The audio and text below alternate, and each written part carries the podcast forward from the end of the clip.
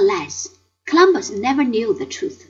Towards the end of his life, on his fourth voyage, when he had touched the mainland of South America, he may have suspected that all was not well with his discovery, but he died in the firm belief that there was no solid continent between Europe and Asia, and that he had found the direct route to China.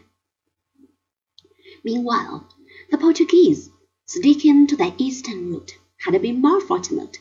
In the year 1498, Vasco da Gama had been able to reach the coast of Malabar and return safely to Lisbon with a cargo of spice.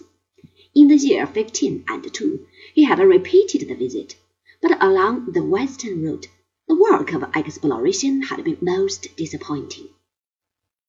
In 1497 and 1498, John and Sebastian Cabot had tried to find a passage to Japan but they had seen nothing but the snowbound coasts and the rocks of Newfoundland, which had first been sighted by the Northmen five centuries before.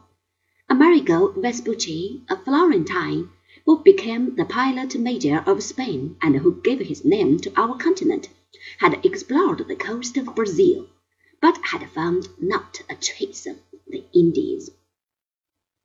In the year 1513, Seven years after the death of Columbus, the truth at last began to dawn upon the geographers of Europe.